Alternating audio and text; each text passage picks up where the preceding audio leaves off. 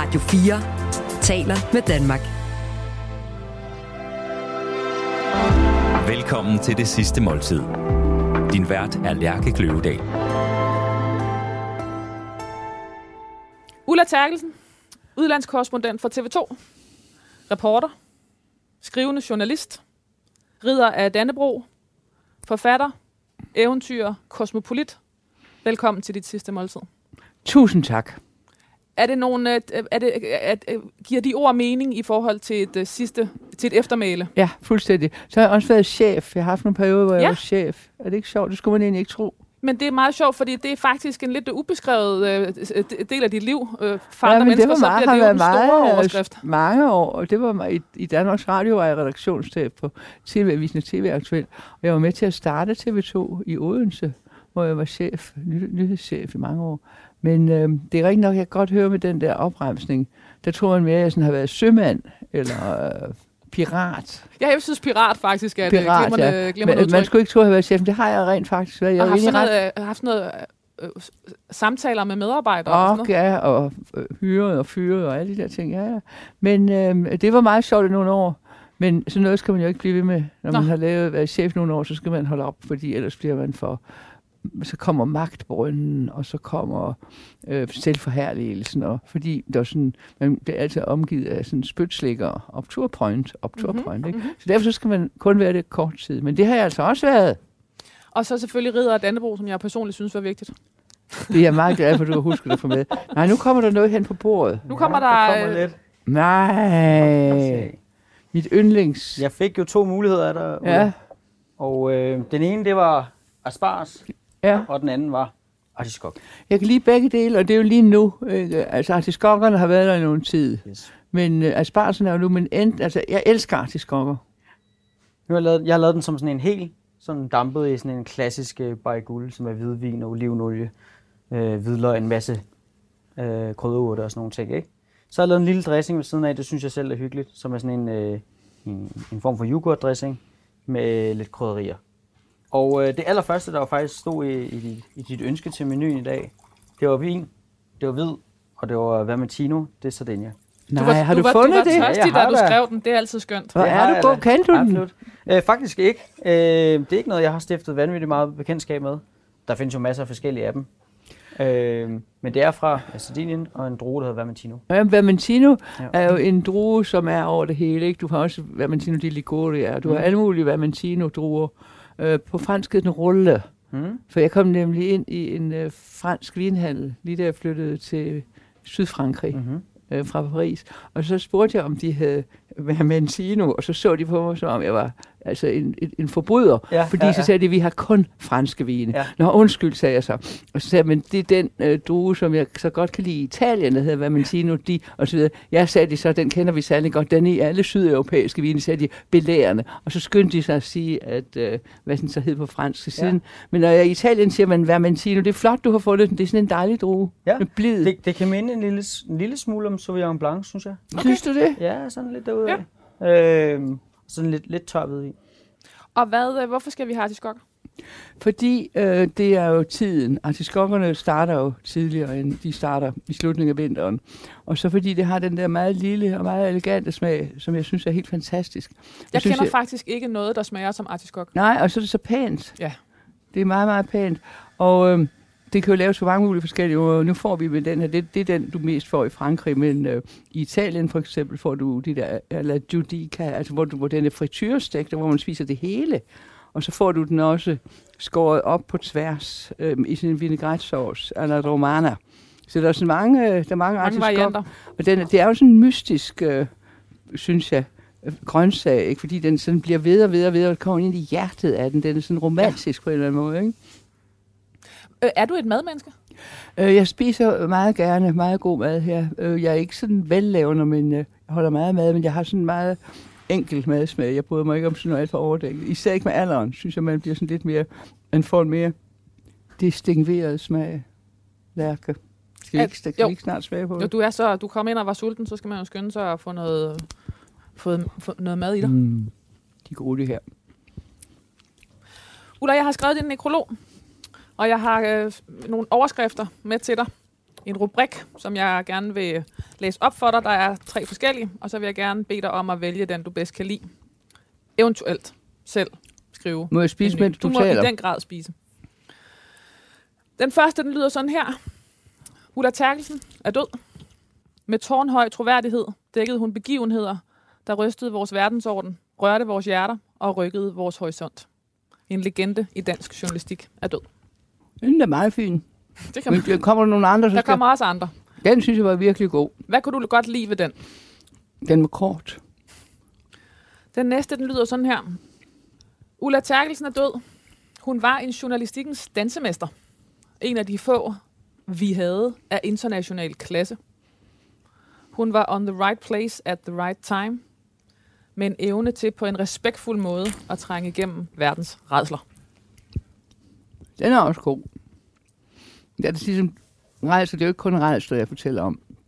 Jeg har, jeg er jo også sådan, jeg har heller ikke noget mod at lave showbiz og kunst og øhm, royale, royale begivenheder osv. Du, du er blevet royal reporter. Ja, det gør jeg, laver jeg også en gang imellem, fordi øh, jeg har altid syntes, at hvis man arbejder for et masse medier, og jeg arbejder for masse medier hele mit liv, så er det vanskeligt som udgangspunkt at have, at man ser ned på det, der interesserer seerne og lytterne. Det er sådan meget godt, at man har en fornemmelse for, at det interesserer nok dem, så derfor bør det også interessere mig. Så derfor så spreder jeg vinger, så det er jo ikke kun redsler. Men jeg har lavet mange krige og boet mange uhyggelige steder, og steder, hvor ting gik frygtelig galt. Men jeg har også lavet altså steder, hvor det var sjovt at være. Jeg har også stået til filmpremiere i London i, på Leicester Square og råbt efter skuespilleren og sådan noget. Altså, jeg har også lavet den der type ting. Det synes jeg også er interessant. Red carpet journalistik. Mm. Ja. Den næste er sådan her. Ulla Terkelsen arbejdede ikke som journalist. Hun var journalist. Et journalistisk ikon er død. Den er meget, meget kort. Jeg synes, den første var den bedste. Den gentager jeg her. Ulla Terkelsen er død.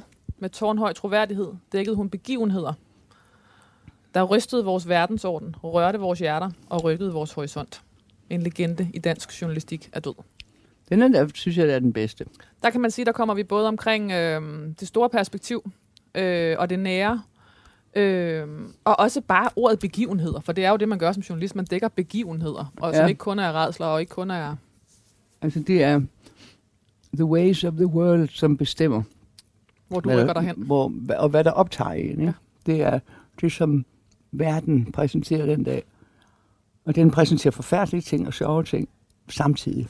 Det er ligesom øh, et stykke af Shakespeare. Den ene dag er det, den ene akt er det forfærdeligt, fordi Ophelia dør, og Hamlet dør, og den næste akt står øh, graven og laver, laver grin med dem, der er døde, og med sig selv. Og til sidst kommer naren ind og siger det allersjoveste, og så er det forbi. Ikke? Altså det er jo sådan, sådan er det jo også at være journalist. Du følger, Øh, du, du øh, vibrerer med, med den måde, verden vibrerer. Ulla, jeg starter din nekrolog sådan her. Ulla Terkelsen fortalte gode historier. Ulla Terkelsen var en historiefortæller. Sådan blev hun beskrevet af sin irsk-amerikanske veninde, da hun skulle introduceres til venindens omgangskreds. Den beskrivelse var en af de pæneste komplimenter, Ulla Terkelsen kunne modtage. En beskrivelse, der var blottet for det selvoptagede eller det selvmedlidende, som Ulla Terkelsen foragtede men som derimod havde fokus på netop det, Ulla Terkelsen havde brændt for hele sit liv, netop den gode historie. Ja, det var en, der hed Angela Comer, og hun øhm, havde kontor i AP, hvor TV2 også havde kontor i London på et tidspunkt. Og så skulle hun sige, hvem jeg var, og så sagde hun, this is Ulla, she, tell, she tells good stories. Og det er sådan en irsk måde at sige, øh, altså hun er underholdende, hun er interessant at være sammen med. Øh, på, I Frankrig vil man sige øh, el parle bien, altså hun taler godt for sig. Øh, men det er sådan, øh, det er en måde at sige det på. Men øh, den irske måde, det er, she tells good stories, fordi det er sådan helt... Øh, altså, hvis du ikke gør det, så er du færdig øh, i en irsk sammenhæng. Altså, der skal du... Er kunne det, det er din valuta du, Irland? jamen, de skal, de, de, du skal kunne stille dig op og, øh, og fortælle noget. Det behøver overhovedet ikke være en eller anden fin historie, om du har været jorden rundt, eller vundet en skihop-konkurrence. Det kan være, at der i morges, da du gik ned til bussen, så du noget meget interessant. Du så for eksempel en kat, der gjorde et eller andet. Altså, det, det kan være en fuldkommen banal historie, fordi kunsten i at fortælle en god historie, når, når man siger det på den måde, som hun siger det der, det er at tage et fuldkommen banalt dagligdags forløb, men fremstille det på en måde, så det bliver interessant og giver indblik i den fortællerens karakter, og også i, øh, hvad livet går ud på. Og det kan godt være en fuldstændig banal historie. Something funny happened to me on my way to the bus this morning. Ikke? Den historie kan være mindst lige så god, som sådan en af de der historier, folk fortæller for at sætte sig selv i et glamourøst, strålende lys. De er altid de kedeligste. Men så sagde jeg også, og så sagde han, men så sagde jeg. Altså den, den slags historie, de er jo altså virkelig kedelige. Ulla Stålby, sidenhen Terkelsen, øh, blev født i 1944 og voksede op i Aarhus. I barndomshjemmet en karnaplejlighed på hjørnet af Halsti og Frederiks Allé i Aarhus, hvor Holger og Else Stålby boede med børnene Lene og den fem år yngre Ulla. Fire år yngre. Vigtig pointe. Og den fire år yngre Ulla var selvmelidenhed, eksempelvis over efterkrigstidens mangler, ikke noget, der blev dyrket. Ingen har det så godt som jeg, sagde Ulla Terkelsens onkel Harald altid, og det blev en slags kampråb for familien. I stedet for at sidde og endevende sine sorger, gik man ofte i kirke og sang højt med på salverne. Man havde det generelt, generelt skæg i familien Stålby. Er det en, øh, en, en, øh, en mildtalt forkortet, men, men dog nogenlunde? Jamen, det er meget præcist. Øhm, det var øhm, sådan en meget usædvanlig familie. I vores dage øh, øh ville man sige usædvanligt, men dengang var det ikke så ualmindeligt. Men det, man havde det, der hed sang og musik med klaveret. Altså når man havde spist, når man havde gæster, men også samtidig, hvis det var også, så øh, satte min mor så hen og spillede klaver, og spillede sammen for eksempel fra Danmarks Melodibog, og vi havde sådan en bog, der hed Fireside Songbook, som var sådan en international øh, bog, med, med sange fra, fra hele verden. Altså der ville stå Danny Boy fra Irland, og Hatik var fra Israel, og der ville stå alle sådan nogle ting.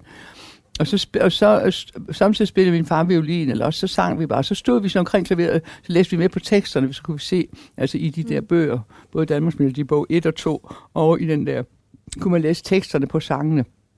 Og så stod vi og sang i lang tid, og altid når vi havde gæster, altid når vi, mine forældre havde gæster, venner på besøg, så var der altid sang og musik ved klaveret efter måltid. Altså, man fik kaffe ind i, man havde spist ind i spisestuen, så gik man i en dagstol, fik kaffe, og så sang man. Det var sådan en måde at blive iltet igennem på. Og også en måde at være sammen på, fordi øh, når man står og synger sammen, og det var slet ikke, altså det var ikke sådan en koncertsang. Det var ikke sådan noget, der egnede. Det var ikke, det skulle være smukt. Nej, nej, det var, det, var en, det var slet ikke det, der var point. Det var at være sammen. Og så var der sådan, havde alle yndlingssange, og så nu var vi alle sammen kommet til at græde, og sådan noget. Ikke? Altså, det var sådan meget forskelligt, hvad vi sang. Og så, det var sammen også med julesalmer, sang vi også på fuld drøn. Så nogen, det var den og den, altså det var min faste Valborgs juleyndlingssalmer. Det var min onkel Børges. Det vidste vi sådan alle sammen. Så sang vi dem alle sammen. Det var, det var sådan en måde at være sammen på. Så var der også. Der var også noget ufor, uforfængeligt ved at synge sammen. Ja, og så var der også meget, øhm, altså sådan politisk, øhm, altså mine forældre, min far havde en virksomhed, og ja, de, de, var, borg, de var borgerskabet, og meget klassisk musik og litteratur og sådan noget, ikke? Og øhm, så var de, øh, og de stemte konservativt, men de holdt politikken og information. Det var interessant, ikke? Og, øhm, og så selvfølgelig Aarhus Stiftstidende, den lokale store vis. Men altså, det var sådan også et tegn på, at man var så meget bredt fagnende. Og, øhm, og at udsynet var vigtigt i en Ja, udsynet var vigtigt, og, øh, og meget sådan kulturelt interesseret. Altså for eksempel, vi så alt, hvad der gik på Aarhus Teater. Alt, enten det var godt eller dårligt. Altså operater, dramaer, alt. Vi så alt. For det ligesom at arbejde i, bred, i, i bredden, for, altså på, på den måde at få udsynet ind. Ja, fordi... Øh, kultur var folk, der ikke var kulturelt aktive og interesserede og interessante. De blev jo, kunne risikere at blive kedelige. Det kunne vi jo ikke have. Det, det var, det, kedelige var ikke en god valuta i familien Stålby. Nej, nej. I Ulla Terkelsens barndom var der forhus og baghus, der hvor hun boede. Allerede som lille fandt hun baggårdene meget dragende. Hun kunne godt lide at gå på gaden og kigge ind af en port til en gård bagved en gård bagved en gård. Kig på det, der lå skjult bag facaden. Det nysgerrige åbne blik havde hun fra sin familie og de mange mennesker, der boede i opgangen og i baggårdene, som demonstrerede, at der var noget godt og interessant ved alle mennesker. Det øhm, er noget, som, som er meget vigtigt, synes jeg, når man vokser op og, og får både set og følt og at vide. Og øhm, fordi snobbede mennesker er jo usikre og kedsommelige. Altså det der med folk, der deler mennesker op i bunker, frem for at tage dem over en bred bank. Og øh, det der med baggårdene, øh, det tror jeg har præget mig meget, fordi vi boede i forhuset, og vi var ja, velhavende. Altså comfortable, som man vil sige på engelsk. Men øh, der boede også mange fattige, og der var småvirksomheder og sådan noget. Og så det vil sige, når man kom hjem fra skole, så stillede man sin skoletaske, man fik en kop te og et stykke dem, så løb man ned og legede i gården, inden man skulle op og læse lektier. Og det var børn fra alle miljøer, der var der. Og dem legede man med og havde det fantastisk med. Da Ulla Terkelsen var 19 år, flyttede hun og hendes daværende mand, Svend Terkelsen, der er i efternavnet, til Polen, hvor de gik på universitetet i Warszawa og studerede polsk. Altså studerede det så meget sagt, lærte. Jeg vil ikke sige... Tog I da simpelthen ned for at lære sproget? Nej, det var fordi dengang var der, øh, vi taler om 1963, der var der noget, der hed en dansk-polsk kulturaftale, hvor man sådan udvekslede. Det var fordi, man troede, at øh, jo mere vi samarbejdede og samlevede med de lande, der lå bag ved jerntæppet, det var under den kolde, kolde, kolde krig. Øh, der, øh, den første kolde krig, nu har vi en ny. Men der øh, troede man, at jo mere man sådan udvekslede studenter og sportsfolk og sådan noget, jo bedre venner blev vi, og derved mindskede man faren for en krig, skråstreg atomkrig. Og øh, der var en masse af nogle arrangementer. Og der rejste vi til Polen, og så øh, gik vi til Pols på Universitetet i Warszawa. Hvorfor ville du til, hvorfor ville I til Polen? Fordi det var, altså for det første var der, der var et legat til, han fik ham der, Svend, som jeg var kæreste med, og senere blev gift med. Og øh, han læste litteratur, og så det var der, han fik et legat til. Og så også fordi, jeg så har altid synes, det var et meget interessant land. Det er sådan det mest lidende land i Europa. Ikke? Altså 25 procent af befolkningen blev slået ihjel under, ihjel under 2. verdenskrig, herunder 3 millioner polske jøder. Og øh, det ligger der mellem Rusland og Tyskland. Det er jo ikke et hyggeligt sted at ligge. Og øh, derfor har de sådan lidt meget, og så har de altid haft en meget stor kunstnerisk produktion, store forfattere, fantastisk mange store film, filmmager. Ikke? Og hvad var der ved det lidende? Altså, det var, ved, at, at det var at, kontrasten. At Nordirland har også altid Jamen, det var, det var kontrasten der. til vores eget. Ikke? Altså, at der foregik alle mulige virkelige ting under de her diktatursystemer. Og det er jo lige ved siden af os, altså lige ved siden af, hvor vi bor ikke, her i Danmark. Og der er altså foregår nogle ting, som, som har et dramatisk, uh, grusomt indhold. Ikke? Men og det, hvor, det, det, det synes jeg, var, var, det, det tror jeg på en eller anden måde har fascineret mig altid. Baggården.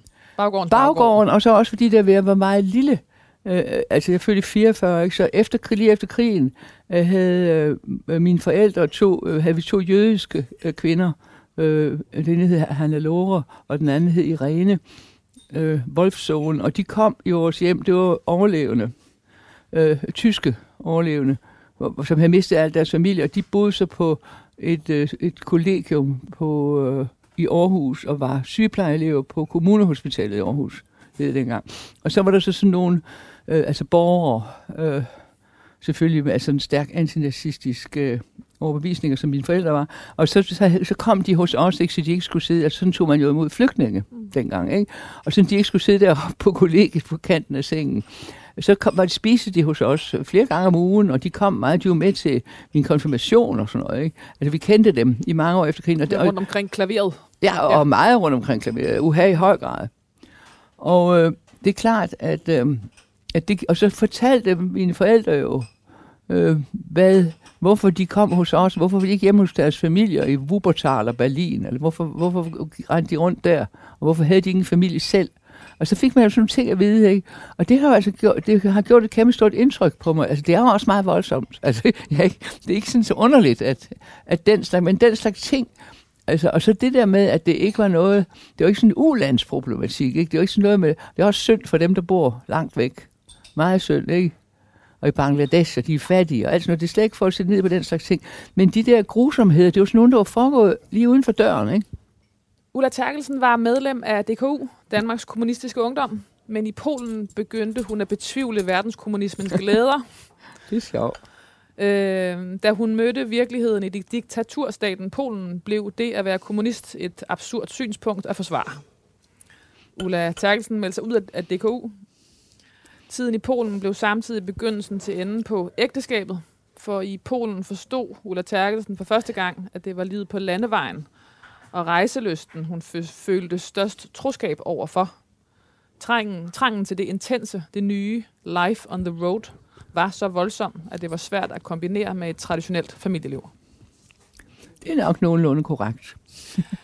Var, er det, øh, altså, det er jo selvfølgelig et interview, du har givet øh, til Politiken 2011, men var det, er det med, øh, var det den oplevelse, du fik dengang, Nej, eller var det altså, den det- det oplevelse, var ikke du sådan- fik øh, retrospektivt? Nej, altså, det var, altså jeg var jo ikke journalist dengang, jeg var studerende. Men altså, jeg havde ligesom alle andre, eller mange andre i min generation, altså en fantastisk trang til at komme ud. Det har unge mennesker også nu. De tager til Peru og Bolivia og Kambodja og sådan noget. Ikke? Men dengang var den trang meget voldsom. Fordi man jo havde, så havde været spærret, spærret inde. Ikke? Ens forældre havde været spærret inde. Ikke? I 30'erne var der meget få mennesker, der rejste. Ikke? Og i 40'erne kunne man slet ikke. Der var krig. Mm. Og det var en meget lang tid, inden man skulle komme ud og se sig om. Og øh, det følte man også meget, øh, så, da man sådan blev teenager, ikke? At, man skulle, altså man tog på stop dengang på tommelfingeren, ikke? Det kunne man stadigvæk dengang. Og der så gik, tog man ud på hovedvej 10, øh, som var det, der i Aarhus førte sydpå. Og så stillede man sig op derude, og så blev man samlet op af en lastbil, og så blev man kørt til Hamburg, hvor man nu skulle hen. Ikke? og det var bare sådan, man gjorde. Og Uden- det gjorde uden jeg meget mobiltelefon. kraftigt. Ikke? Altså, jeg, jeg følte meget kraftigt, at, øh, at man skulle ud og se. Var det sådan en filmisk erkendelse? Jeg skal leve life on the road. Jeg kan ikke have et Nej. traditionelt familieliv. Nej, det var det ikke. Fordi jeg var meget ung. Du var 19 år. Ja, det begynder man ikke at tænke på familieliv. Altså, altså 19 år med en gift. Jamen, det, blev, det var meget almindeligt dengang. Der var mange, der blev gift meget tidligt dengang, og også fik børn meget tidligt. Altså, de fleste af mine jævnaldrende, kvindelige bekendte, de fik jo børn der, da vi var først i 20'erne. Der var man ung og stærk. Mm. Øh, men øh, så var det jo altså 60'erne, ikke? Øh, og som var jo meget øh, altså frivol, ikke? Der startede jo hele det der med den seksuelle revolution, som man som var meget dramatisk dengang. Der startede jo alt det der, ikke? Og, og folk var promiskuøse, og man skulle prøve alting, ikke? Og det var jo altså vanvittigt Var det en morsomt. god tid for dig? Det var en vanvittig morsom tid, men det var jo ikke sådan fremmende for ægteskabet og troskaben. Det, det er, I dag vil man jo nok synes, det var tidligere at blive gift som 19-årig. Det tror jeg, vi kan blive enige. Ja, men jeg blev så også tidligt skilt. Ja, se nu der. Altså, jeg blev skilt, da jeg blev 21. Og så blev jeg gift igen, så jeg var gift mange gange. Ulla Terkelsen blev journalistelev på den socialdemokratiske avis Demokraten og passede ind i faget sådan cirka fem minutter efter, hun var gået i gang. Ja. Som 19-årig stod det klart for Ulla Terkelsen, hvad hun ville resten af sit liv.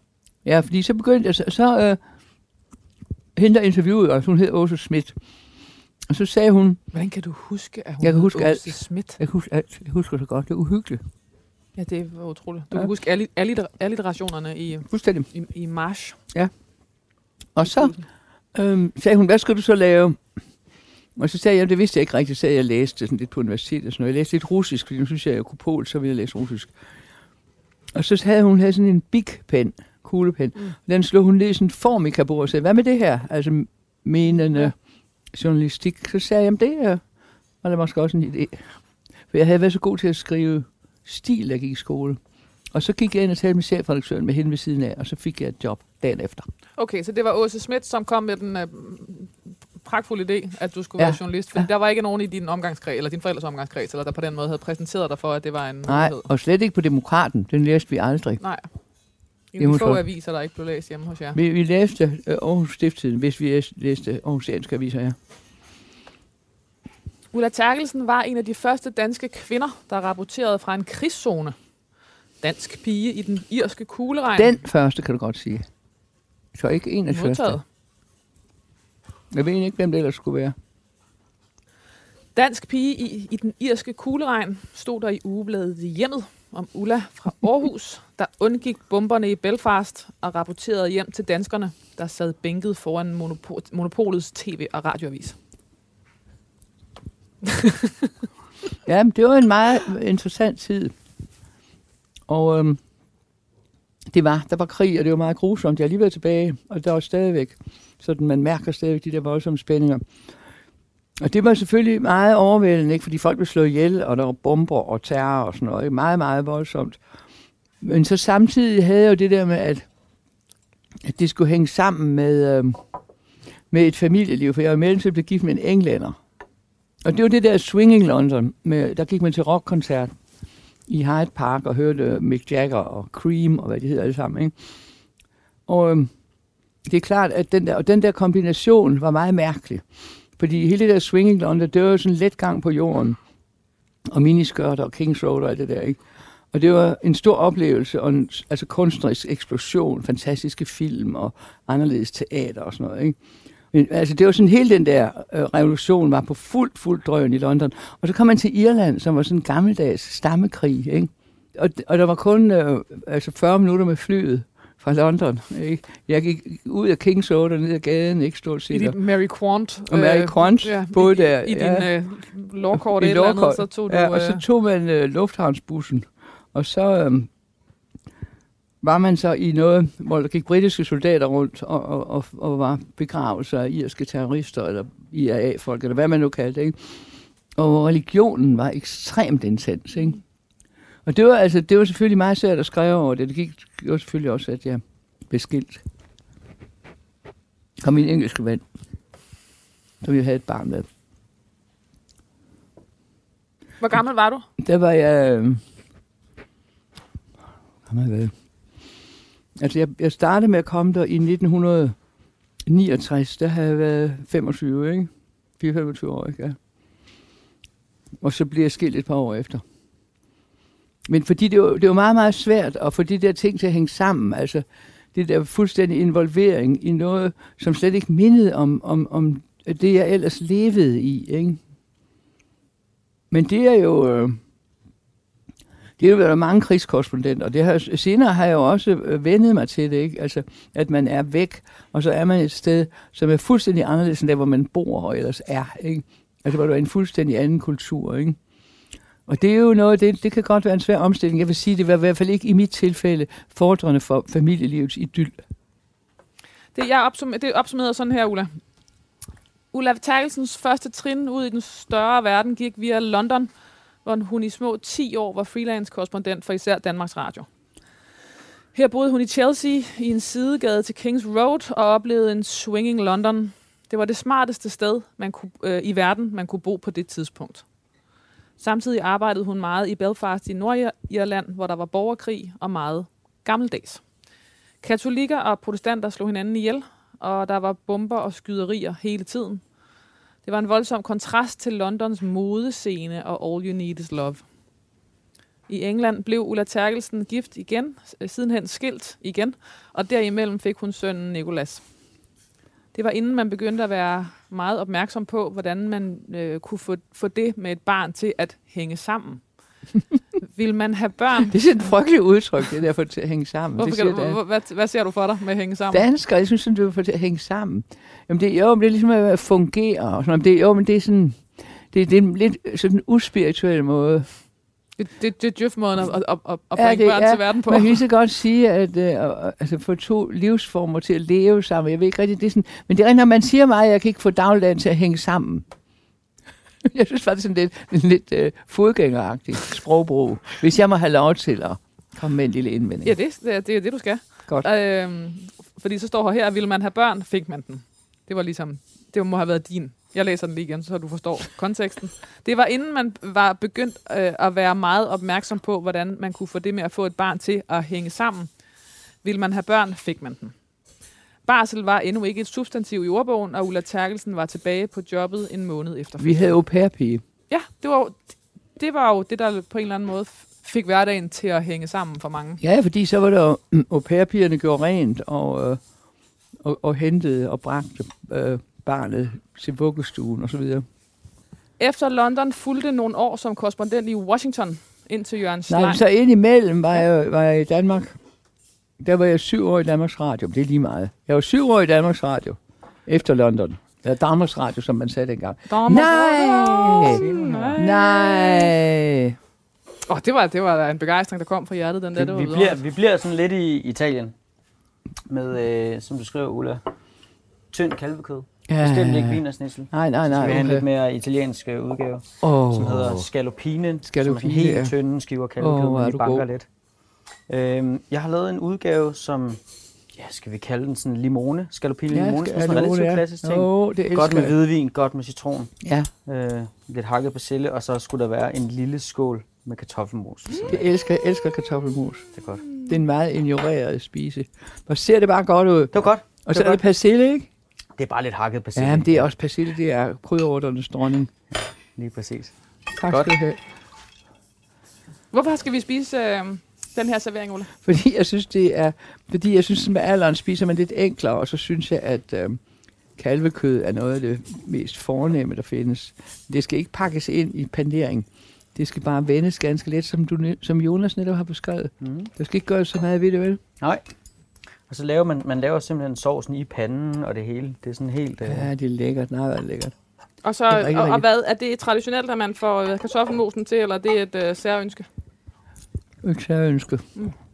Bare fordi det smager godt. Jeg elsker kartoffelmos. Mm. Mm. med masser af smør. Hvad har du lavet det med? Jamen kartofler, øh, bagt og så lige passeret, øh, og så smør, Mm. indtil den næsten skiller. Det er jo meget sådan en fransk måde at gøre det på. Mm. Øh, indtil den næsten skiller, så kan man samle den med lidt sødmælk, som jeg har kogt med lidt timian. Nå, og okay. lidt Har du, nå, du, nå, det er sjovt. Ja. Mm. Det er fantastisk. Det Det er, er godt. Men det er for kartoffelmos lavet på den her måde er, er en stor, stor delikatesse. Nej, jeg det smager simpelthen så godt. Ikke rigtigt. Jamen Det er altså, godt. jeg elsker Jeg har det. aldrig Kom. forstået, at folk sætter ned på kartofler. Ja, det, jeg samler op nu, det er, at du har været tilbage i Danmark. Du har arbejdet for Danmarks Radio som korrespondent. Nej, jeg kom hjem og blev ansat på TV-avisens udlandsredaktion. Og så blev jeg ved med at sådan, tage til England og Irland. Det fulgte jeg sådan op. Og så var jeg så også meget engageret i det polske. Ja. I de der år. Det var der, hvor oprørerne starter i Polen. Altså det, øh, skibsværfterne, ikke? Øh, Lech Valenza, skibsværfterne, Gdansk. Altså hele det der arbejderoprør ja. mod kommunismen, ikke? Ja. Og, Og det så- dækkede vi meget, og det var jeg meget engageret i. Og så blev, fik jeg sådan nogle chefstillinger, som jeg har siddet og pralet med tidligere. Det har du ligesom overset, Ja, ja, jamen, jamen, det har jeg, men det er, fordi jeg prøver at komme tilbage til den nu, men jeg er bange for, at jeg har, at jeg har kronologien forkert. Det fordi nu, ikke noget. Nu står her fra 1987, var hun gennem fem år den første nyhedschef på TV2. jamen, i mellemtiden havde jeg været hjemme fra 76 til, til øh, 84, Hvor du var også var chef. på, på TV-avisen. Ja. Og TV Aktuelt. Okay, så du har været, du har været chef både på DR og på TV2. Ja, men og mens jeg var på det, jeg lavede jeg også en masse udsendelser. Det gjorde jeg også, da jeg var på, på TV2. Men så blev jeg så sendt til Washington som korrespondent fra Danmarks Radio. Danmarks Radio. Thomas Radio. Danmarks Radio. Det var nogle meget, meget spændende år. Det var Reagan, det var dengang den kolde krig brød sammen, og Ronald Reagan stod fast mod verdenskommunismen. Midt i historiens begiven, eller i, ja, midt, Ja, jeg det var meget, i meget spændende Det kunne jo år. også have været Det din var meget, meget spændende år. Og så så headhunted til TV2. Fordi det, der så står her, det er, at og hun tilskrives, Ulla Terkelsen, tilskrives en del af æren for, at det på få år, få år lykkedes opkomlingen i Odense, det vil sige TV2, at overhale DR på seertal. Ja. Siden rapporterede hun i otte år hjem fra Berlin og Bruxelles, så London, har jeg, er, den, er den gal nu med kronologien? Så Paris Nej, og så var jeg Odense, i Odense. Ja. Så vi lavede TV2. Ja. Og så da det var færdigt, så, og, der, og så derfra flyttede jeg til Bruxelles, hvor jeg sådan var en europakorrespondent, boende i Bruxelles. Og derfor flyttede jeg så til Berlin og boede der, og derefter til London, og derefter til Paris, og derefter til Cannes. Det er også indviklet, fordi jeg flytter så tit. Ja, det må man sige. Men jeg er også elgammel. Men og, og faktum er, at du i hvert fald ikke har boet i Danmark siden hvad? 84 Som var, som så var den sidste tid, du boede i København. Fordi du arbejdede for men, så DR boede på det jeg, tidspunkt. ja, men så boede jeg øh, i Danmark igen på Fyn. Det er jo ikke helt Danmark. Nej, du har ret. Fra Nu, 87 nu der kommer 82. lytter, kan du mærke lytter raseriet start. Nej, Fordi du skulle være en del af TV2, ja. eller hvad? Jeg var med til at starte TV2. Jeg flyttede til Fyn fra Washington og New York til Fyn i 87. Hvordan var det at være dig, som man ville spørge om i og den så situation? øh, øh, var vi øh, i luften fra 1. oktober 88. og, og, og, hvor man nærmest sov på arbejdspladsen. Eller, Øh, Man arbejdede hårdt. Ja. og jeg, jeg, altså jeg, kan- jeg kan ikke rigtig finde ud af, på den ene side, så kan jeg ikke rigtig bryde mig rigtig om at spørge dig om det her, for jeg synes, det er sådan lidt... Øh, for, for det første ved jeg ikke, om jeg vil sp- spørge en mand om det samme, og på den anden sy- på den anden side, så ved jeg, at du har talt om det tidligere. Men samtidig havde du en søn i en anden del af verden.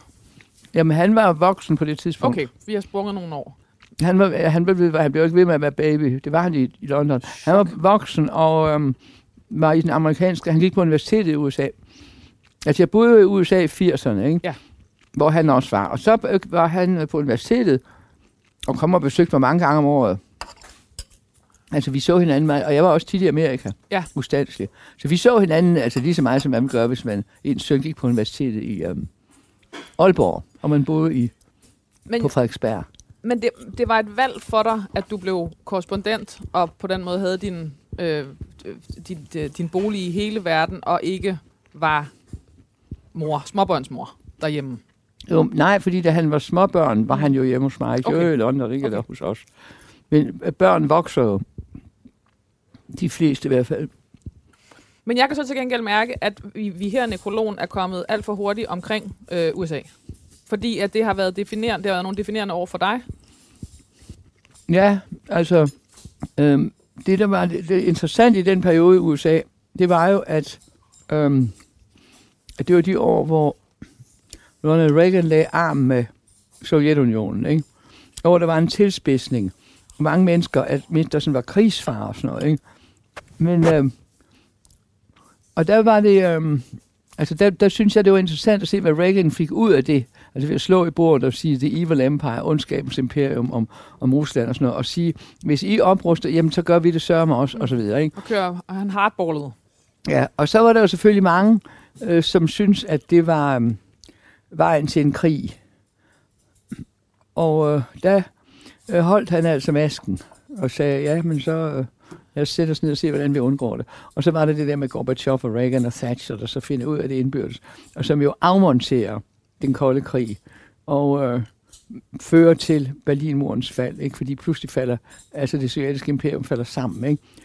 Og det var sådan hovedhistorien i alle de år, jeg boede i USA. Mm. Og det var meget interessant at følge, især fordi jeg havde den der baggrund som kommunist i Aarhus og student i Polen. Så var det meget interessant at se det system kollapse, hvad det jo gjorde. Ja.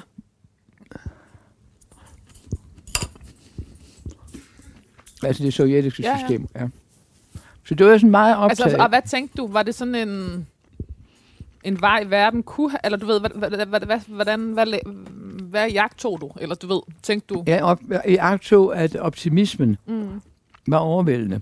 Altså det, at, øh, at de to systemer lagde arm, og at øh, kommunismen og øhm, Sovjetimperiet falder sammen, at øh, det var sket uden der blev krig, det, det opfattede jeg som årsag til meget stor optimisme. Og det var en optimisme, som holdt sig lige indtil sidste år, den 24. februar sidste år, da krigen i Ukraine starter. Indtil øh, hele perioden fra 80'erne, da man efterhånden finder ud af, at der var Reagan mødtes med Gorbachev på Island og mødte i Reykjavik og så videre, ikke? Der finder man ud af, at, at det kan altså lade sig gøre at pille øh, det sovjetiske imperium fra hinanden. Landene, der ligger, øh, altså Polen, Ungarn, Tjekkiet og så videre, så alle de lande kan blive selvstændige, balterne, ikke? uden der bliver krig, uden de skal løsrive sig med våben. Ikke? Og det var, øh, og det var en meget stor oplevelse, og det var jo en kæmpe historie, ikke? Og, og vi startede TV2, det der, så kommer hjem efter de der år i USA i 80'erne, ikke? Øh, så starter vi jo TV2 lige midt i den der historie, ikke? og vi havde selvfølgelig altså folk hele tiden i Moskva og i Østeuropa og sådan noget, ikke? Øh, for at, at vise den der kæmpe forandring, der sker i Europa i de der år, ikke? og indtil det, den endelige, altså muren falder så i 89, efteråret 89, ikke? Og, så, og så får alle de der lande selvstændighed, inklusive mit elskede Polen, ikke? Og det øh, er jeg så med til at dække, ikke? Det dækker jeg øh, fra jeg bliver journalist igen i 92, der holder jeg op som chef. Øh, et år indkøring og fire år som chef, nyhedschef. Og der bliver jeg så aktiv journalist igen, ikke? Og der var med til at dække, altså da Polen kommer i NATO, og de kommer i EU og sådan noget, ikke? Altså det var jo fantastisk, altså at se det der land, hvor de havde stået der og, og skulle stå i kø for at købe elementære fødevarer og være fattige og sådan noget, ikke? Så pludselig så bliver de, kommer de over til os, hvor de hele tiden gerne ville have været, ikke? Men hele opløbet til det, det var det der i USA, hvor jeg boede i Washington, og havde også en lejlighed i New York. New York var sjovere end Washington. Men det politiske Washington i de år var meget interessant. Jeg er nysgerrig på det der med, hvor, øh, det der øh, med at, at, at kunne se verden i så stor, altså have det overblik, som du har. Hvor efterlader det øh, dig? Altså, glad. Ja. Ja. Altså, jeg kan godt lide mit arbejde. Ja. Jeg, jeg synes, det er dybt interessant. Jeg føler spændt med, at jeg læser hver morgen, og jeg lukker op, og så min telefon, og så i, hvad der er sket. Ja. Hvor er Zelensky nu henne? Og er der Altså- også noget med, når, når perspektivet hele tiden er så stort, altså, øhm, og nu laver du selv en øh, selvfølgelig helt vildt underholdende kunstpause efter, at du siger, kom hjem til Fyn. Jo, men det er fordi, øh, verdenshistorien er jo ikke slagmarken. Det Nej. er slagmarken, men det er sandelig også Fyn. Ikke? Ja. Altså, øh, men Fyn har været heldigere end, end, end Donetsk og Lugansk over på grænsen til Rusland, eller Belfast. Ikke? Altså, det, du kommer et heldigt sted hen. Øh, Danmark er et heldigt sted. Det har jeg altid tænkt. Hver eneste gang jeg flyver ind, og der tænker, hvad er det et heldigt land. Mm. Øh, offentligheden lærte Ulla Terkelsen at kende som flyvende reporter på pletten i alverdens brandpunkter, hvorfra hun afleverede sine indslag i knivskarp analyse og klarsprog, så enhver kunne fatte problematikkerne helt ind til benet. Det er fra Information 2002. Hertil kom, at hun færdigheds øh, lige øh, hjemmevandt på de bonede gulve i løbende dialog med denne verdens store politikere, som i de værste slumkvarterer, fordi hun havde let kontakt med enhver. Som reporter var Ulla Terkelsen vant til at befinde sig i orkanens øje. I øh, 2009 boede hun i Kabul. Siger du Kabul eller Kabul? Det må du selv om. Hvad siger du? Kabul. Okay. Kabul er engelsk, så jeg tror, man siger Kabul. Okay. For jeg blev kaldt Kabula. Det var det, var det ikke underholdende? Det var, der, det var, det var det. Virkelig underholdende. Kabula. Kabuler. På intet tidspunkt, mens hun var der, øh, var Ulla Terkelsen bange. Det til trods for, at man skulle være opmærksom, øh, så man ikke blev kidnappet, ligesom det skete for et fransk tv-hold, der efterfølgende sad fanget i halvandet år. Ulla Terkelsen havde dækket mange krige, og for hende handlede det om at beslutte hjemmefra, om man ville være bange eller ej. Hvis man var bange, skulle man ikke tage afsted. Det er dit, er dit eget citat. Ja, øh, det er fordi, øh, man er øh, ubehagelig at være sammen med for de andre, hvis man er bange. Man er jo sammen med en fotograf og en, og Jamen, jeg forstår det. Jeg, jeg, jeg forstår godt, hvorfor det er upraktisk at være bange. Jeg, bare, jeg har bare, hvordan kan man beslutte sig for det? Øh, det kan man godt. Man kan sige, at der er mange journalister og fotografer, som siger, at jeg har ikke lyst til at tage der derhen. Fordi jeg vil ikke bryde mig om det, eller også siger deres familier det. Men altså, er det en forhandling, du har med dig selv? Eller Nej, er det, det er, noget, jeg, det er en beslutning. Okay. Altså, det er ligesom... Øh, altså, hvis du går på gaden, og så kan du gå over gaden ved et blinklys og derhen, men det er meget hurtigt at gå ind i en ond, mørk, mørk tunnel. Mm. Og så siger det, at jeg går ned i den mørke tunnel, og så er jeg ikke bange, når jeg går, så går jeg med faste skridt igennem. Ikke? Det er, det er en, øh, en beslutning.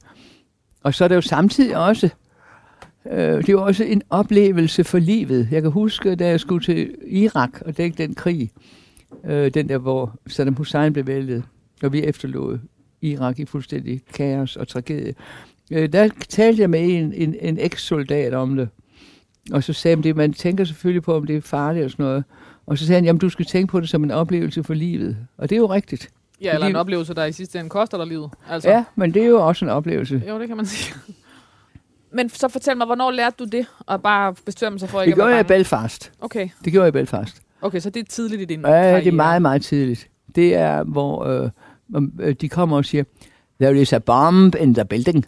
Ja. De har den der forfærdelige accent i Belfast. Den minder lidt om Glasgow. There is a bomb in the building. Ding, ding, ding, ding, ding. Hører man så, og så øh, tager man jo så sin, sin fodsko på og skynder sig at hive et eller andet, hvis man øh, går sådan i sin natkjole ud på gang og ned ad en, af en brandtrappe, så står man nede på gaden, indtil de så undersøger, øh, om bomben var der eller ikke var der. Sådan noget, ikke? Og der er det jo klart, der står man jo ikke og skaber sig. Og så er der altså det der helt fundamentale, ikke? som alle, der arbejder i sådan nogle krigszoner, skal holde sig for øje. Og det er, at for de mennesker, der bor der og har børn, og har deres liv der, der er det forfærdeligt og fortvivlende. Men vi andre kommer og bliver berømte på at være der, ikke? og får penge. Mm. I får løn for at være der, og man kan sige, øh, at man ikke bryder sig om at tage sådan et sted hen. Jeg har ikke lyst, kan man sige. Jeg har ikke nerver til det. Jeg tror ikke, jeg vil være god til det. Der er, mange, der er ingen, der tvinger en derhen. Men dem, der bor der hele tiden, har deres hjem og deres hus og deres børns børnehave, og så kommer de ikke hjem i forgårs, fordi de bliver sprængt i luften. Ikke? Altså, det er jo dem, det er synd for. Det er jo ikke synd for os. That's the way- Det er sådan er det. Men det skal jo laves. Det skal jo dækkes.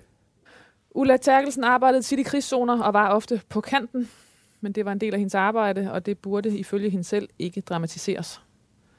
Det galt om ikke at involvere sig følelsesmæssigt. Hun var udsendt voyeur med indlevelse i andre menneskes ulykke. Men man måtte ifølge Ulla Terkelsen ikke begynde at lade som om, det var en selv, der led. Hun fik sin løn for at være der. Hun havde bedt om at tage derhen. Derfor tog hun det aldrig med i sine reportager, når hun havde været i livsfare. Når man så og hørte Ulla Terkelsen udefra, kunne det måske virke koldt og nøgternt, når hun talte facts med redaktionen derhjemme, mens hun stod i en flygtningelejr. Men det handlede om koncentration.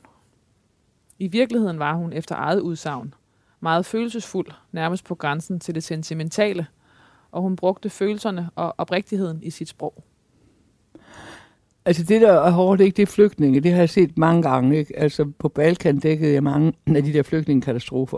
Og det er meget hårdt, øh, fordi øh, altså, de kommer der med deres børn og deres bamser og sådan noget. Ikke? Og, og det rører noget. Altså, altså det er forfærdeligt. Ja, ja. Og, og bor i de der telte og ligger, og så holder de det så rent, ikke? De fejrer så pænt, ikke? Og de sover på sådan nogle opsprættede papkasser og sådan noget, ikke? Og det er klart, der må man ikke være emotionel, men man kan godt bagefter synes, at, at, at det, var, det er forfærdeligt at se mennesker i den situation.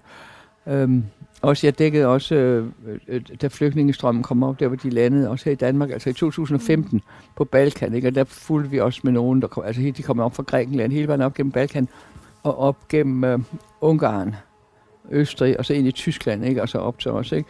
Men altså de der strømme af mennesker, der kommer gående ikke? med deres børn under armen og sådan noget, det er meget, det er meget, meget voldsomt at se. Fordi man kan... Altså, det er jo sådan nogle de, de mennesker, der er revet op, ikke? og de aner ikke, hvad der sker i den anden ende, og hvor lang tid det tager, og sådan noget. Ikke? Altså, der har jeg samtidig været meget, men jeg vil ikke stå og tude på fjernsynet. Hvorfor? Fordi øh, det vil være at centrere mig selv. Mm. Altså, jeg kan huske en gang, hvor jeg var sammen med sammen fotograf, hed Anders, og der havde vi, der havde han lavet sådan nogle meget, meget gribende billeder, hvor han lavede det af børn, der går med flygtninge. Øh, de vil sådan udpræget ikke forsinke. De ved godt, det er alvorligt. De ved godt, de skal skynde sig. Og de ved godt, at hvis ikke de skynder sig, så kan det gå galt. Ikke? Så derfor så løber de sådan ligesom børn kommer. De kan ikke løbe hurtigt jo, og forældrene går til. Ikke? Så de små løber sådan ved siden af. Der havde han sådan kørt kamera ned på sådan, sådan et sådan to-tre år barn, der sådan småløber. Og, sådan, og det var meget bevægende. Ikke? Og der kan man til at tude, men bagefter. Ja, de så behøver ikke at tude, de har jo kameraet op foran. Men, men jeg vil ikke gøre det på fjernsyn, fordi jeg synes ikke, det er Øh, altså nogle gange kan man sådan, kan en stemme knække, og så skal man sådan lynhurtigt gå videre. Ikke? Men jeg synes ikke, man skal stå og, og udstille sig selv på den måde. Altså jeg bryder mig ikke om at gøre det. Og, og øh, altså, hvad gør du så bagefter? Jeg rømmer mig. Jamen, jeg mener, hvad gør du, når du, hvor du, når du går hjem? Så taler man med fotografen om det, man snakker okay, om så, det. Så der er, det, det samarbejde er vigtigt, fotografer? Det er ekstremt vigtigt. Okay. Det er ekstremt vigtigt. Også vigtigt, det er en, man, hvis følelsesmæssige reaktioner er oprigtige. Altså en, der ikke skaber sig. Hvad betyder det? Det betyder, at du ikke øh, øh, oppuster dig følelsesmæssigt. Nej, nu kommer der jordbær. Helt simpelt. En meget simpel sat jordbær, frisk jordbær, en lille smule sukker, lidt frisk citron. Og nu har vi jo været sydpå i Italien, så Amalfi citron. Okay, Sådan. simpelthen. Ja. Nej, citroner fra Det er der jo helt endnu med jordbær, så det er godt. Det er meget, meget skønt. Det er den bedste måde at få jordbær på. Det var godt. Kunne Enten, tænke altså, kaffe eller noget, eller te? Ja, en espresso. Ja, ja den, lille, den lille. Ja. Og, og, og sukker, ja. Yes. Ja, tak. Øhm, man kan også komme appelsin på. Men jeg synes, øh, ja. citron er bedre, men man kan også det godt har bare... jeg aldrig prøvet, faktisk. Jo, det kan man også, men det, så bliver det sådan lidt for sødt. Det afhænger af jordbæret. Ja. Mm. Prøv lige at forklare det med op- oprigtigheden. Altså, man kan ikke være folk, der sådan, uh, spiller melodramatiske. Og, og, og sådan, altså gør det for, for et synskyld, fordi de tror, de ser godt ud på fjernsyn, at de står og hulker. Men det er der jo heller ikke nogen, der gør, synes jeg. Men man kan godt man kan få sådan noget med stemmen. Altså en stemme kan blive meget, kan sådan vibrere. Ja. Og det, hvis man, det kan du ikke altid styre. Så, så gør man sådan et eller andet, ikke? Og så debriefer man med fotografen bagefter. Så snakker man bagefter. Og så tager man en kæmpe drink, ikke? Jo, det er det, man gør, ikke? Hvis man skal hjem og sove, altså ikke hvis man skal på igen en time efter. Nej, for det skal man jo så nogle gange. Ja, ja, så venter man med den drink. Men altså, Ulla, det er også fordi, altså, øh, altså, for nu lige at blive i programmets koncept, øh, det sidste måltid. Altså, jeg mener, Altså, du har vel været, jeg går formoder, at du øh, har været ved at dø. Du har, været, du, har i hvert fald, du har i hvert fald levet et liv, hvor du har været øh, udsat dig selv for risikoen relativt mange gange. Ja, altså jeg har levet et meget usundt liv, ikke? Mm. Men jeg ved så ikke, hvorfor jeg blevet så gammel. Mm. Det er også mærkeligt. Altså jeg bliver 79 den 15. maj, ikke? Det er underligt, at jeg er blevet så gammel. Altså det er mod alle regler. Jeg har levet virkelig usundt. Altså, siger du det sådan lidt morsomt? Eller, Nej, jeg siger det ja. konstant nøgternt konstaterende. Ja. Så det er egentlig underligt. Jeg burde have fået en eller anden sygdom og være død for længst. Og den der, men den der dødsangst, den har du haft rig mulighed for at dyrke i Men den har jeg ikke. Nej. Den der, altså, det har jeg slet ikke. Altså, jeg synes, det var meget irriterende, hvis jeg ligger og falder og forbløder i voldsomme smerter, uden nogen kommer og hjælper mig. Altså, jeg håber ikke, at jeg ligger på et badeværelsegulv alene for mig selv i lang tid, inden nogen finder mig. Ja, det vil være en dum måde at dø på. Jeg kender nogen, der har sådan et ur, hvor de kan trykke på en knap, så- altså hvis de falder og er i nød. Ja. Men øh, jeg kan ikke lide at hverken gå på ur eller ringe, så sådan et går jeg ikke med. Men jeg mener bare, at, du har, at du, øh, det er med en vis dødsforagt, du har levet dit arbejdsliv. Ja, mit privatliv. Øh, jamen, skal du være. Nej. Ja. Men, Og øhm, hvad mener du med det? Altså, er det, Nej, men jeg mener, jeg har levet, nej, jeg har levet et meget øh, et uregelmæssigt privatliv. Ikke? Altså, jeg har boet sammen med folk, som jeg så ikke bor sammen med mere, og så har jeg været gift og skilt og sådan noget. Altså, jeg har haft et meget... Øh, altså, mit kærlighedsliv har ikke været lineært, skal vi sige det på den måde. Ja. Det har været mere tumultarisk. Og øh, det... Øh, og jeg har venner, der er døde og sådan noget. Ikke? Og det, altså, som gammel er ens venner og dør jo om ørerne på en. Ikke? Men øh, altså, jeg reflekterer ikke så meget over det. Altså, jeg, jeg, altså jeg, når du spørger mig om nogle ting, så reflekterer jeg over det, du spørger mig om. Ja. Ikke? Og husker og forsøger at konkludere, efter at have brugt nogle billeder. Ja. Ikke? Men det er ikke sådan, at jeg hver dag går rundt og spekulerer over, om jeg nu snart dør. Altså, det går jo ud fra, at jeg gør øh, på et eller andet tidspunkt. Lad os sige måske. Ja, måske her i eftermiddag. Men øh, altså på et eller andet tidspunkt gør det jo. Men jeg går ikke rundt og tænker på, hvornår og under hvilke omstændigheder. Får jeg en sygdom og dør, eller også så dør jeg under voldsomme omstændigheder, eller flyet kan falde ned. Og sådan noget, ikke? Men jeg, tæ- jeg spekulerer ikke over, jeg er ikke spekulativ på den led. Og fordi det forbinder jeg lidt med selvmedlidenhed og ja. selvoptagethed, som jeg mener, man skal undgå. Ulla Terkelsen inspirerede mange. Synes du, det var en flot overgang? Ja. Både mænd og kvinder. Hun var den journalist, som journaliststuderende med overvældende flertal år efter år kårede som deres idol og ikon. Måske havde det noget at gøre med hendes journaliste, journalistiske filosofi. Svaret er ja, er mottoet. Ulla Terkelsen elskede sit arbejde. Hun vidste, at der var mange, der gerne øh, ville have hendes job. Og hvis man var besværlig som korrespondent, gravede man sin egen grav. Derfor var svaret altid ja. Det er sandt. Jeg har aldrig forstået journalister, der gør sig selv besværlige. Fordi historien er jo det vigtigste. I din bog øh, skriver du også tit, at, du, øh, at nu, det kunne måske egentlig være meget rart at have blevet i den øh, sommerferie, man havde planlagt med sin kæreste. Ja. Men så var der nogen, der ringede. Fordi Og så tog man afsted. og, altså, og, hvad, prøv at forklare mig, hvad er det i dig, der hellere vil gå på arbejde og holde fri? Det er fordi, at den historie, øh, som jeg så bliver bedt om, øh, er så interessant, at jeg også gerne vil lave den. Så må kæresten vente. Selv efter Ulla Terkelsen passerede pensionsalderen, gik hun ikke og drømte om at kvitte karrieren. At være journalist var en forlængelse af hendes person, fordi hun interesserede sig for mennesker, politik og nationaliteter. Ulla Terkelsen interesserede sig for verden. Så længe der var kunder i butikken, havde hun tænkt sig at blive ved. Og nej, hun gad ikke sidde i tænketanke, foreningsbestyrelser eller andet af den slags. Hun gad kun rejse rundt og møde interessante mennesker. Ulla Terkelsen forblev, forblev god til at opleve. Og som hun selv formulerede det. Der er så meget, man kunne blive muggen over, men man kunne også lade være. Ja. Ulla Terkelsen var troende og havde bedt, bedt aftenbøn hver aften, siden hun var barn. Fader hvor? Og hvis der var et særligt behov for det, tog hun også den katolske bøn, Hail Mary. Hun bad, når hun var bange og ikke vidste, hvad hun ellers skulle gribe i. Hun takkede for dagen, for at solen stod op og gik ned, og at vi fik noget at spise. Sådan. Det er da rigtigt. Det er da en god måde at slutte på. Ja, men du får lige en til. Oh my god. Ulla Terkelsen vil blive husket som en journalistisk legende. Hun var en segment- og generationsknuser.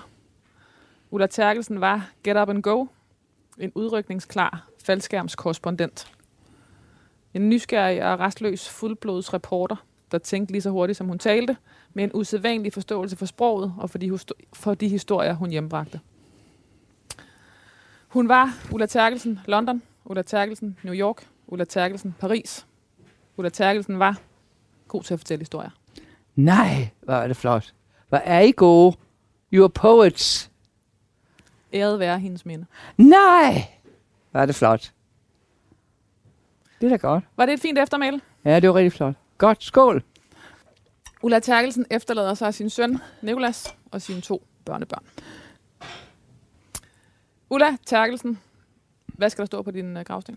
Jeg skal overhovedet ikke have en gravsten. Jeg skal øhm, øh, testamenteres til videnskaben. Nå. Fordi? Fordi øh, de vil meget gerne have lige. Fordi de kan lave alle mulige eksperimenter få tænder og knogler og hår og sådan noget. Videnskaben vil meget, meget gerne have lige. Og det har du tænkt dig at give dem? Ja. Og så spurgt på en anden måde, med hvilke ord vil du gerne huskes? Ingen har det så godt som jeg. er det rigtigt? Ja. Er det noget, du siger nu? Eller er det altså, fordi vi lige har været inde på den? Eller har, har du tænkt på det?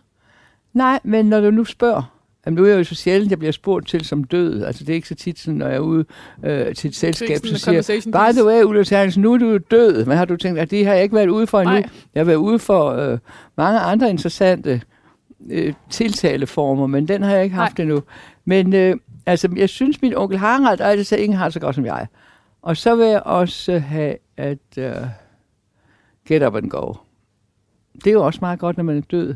Ja. Then you go. Ja. Then you go, og fordi det på en eller anden måde har været et, øh, lad os kalde det et motto for dit øh, liv. Ja. ja. Ulla Terkelsen, tak fordi du vil være min gæst i det sidste måltid. Det har været meget interessant, og et vidunderligt måltid.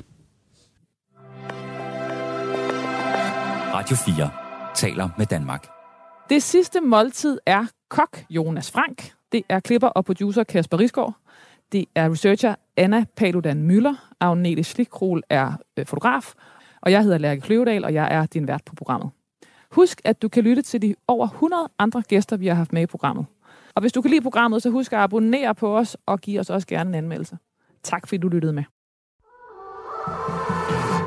Mirko, elsker du USA? Selvfølgelig gør jeg det. Hvorfor skulle jeg ikke? Indrøm det. Du elsker også USA. Mit navn er Frederik Dirk Skotlip. Jeg har i mange år beskæftiget mig med amerikansk kultur. Jeg hedder Mirko Reimer Elster. Jeg er nørden fra News. Ham, der fortæller dig alt det om amerikansk politik, du bliver nødt til at vide. Og nu udvider jeg bæksen til kultur. Hver uge dykker de to værter ned i tidens aktuelle og debatskabende kulturhistorier fra USA. Lyt til Only in America. I Radio 4's app, eller der, hvor du lytter til podcast.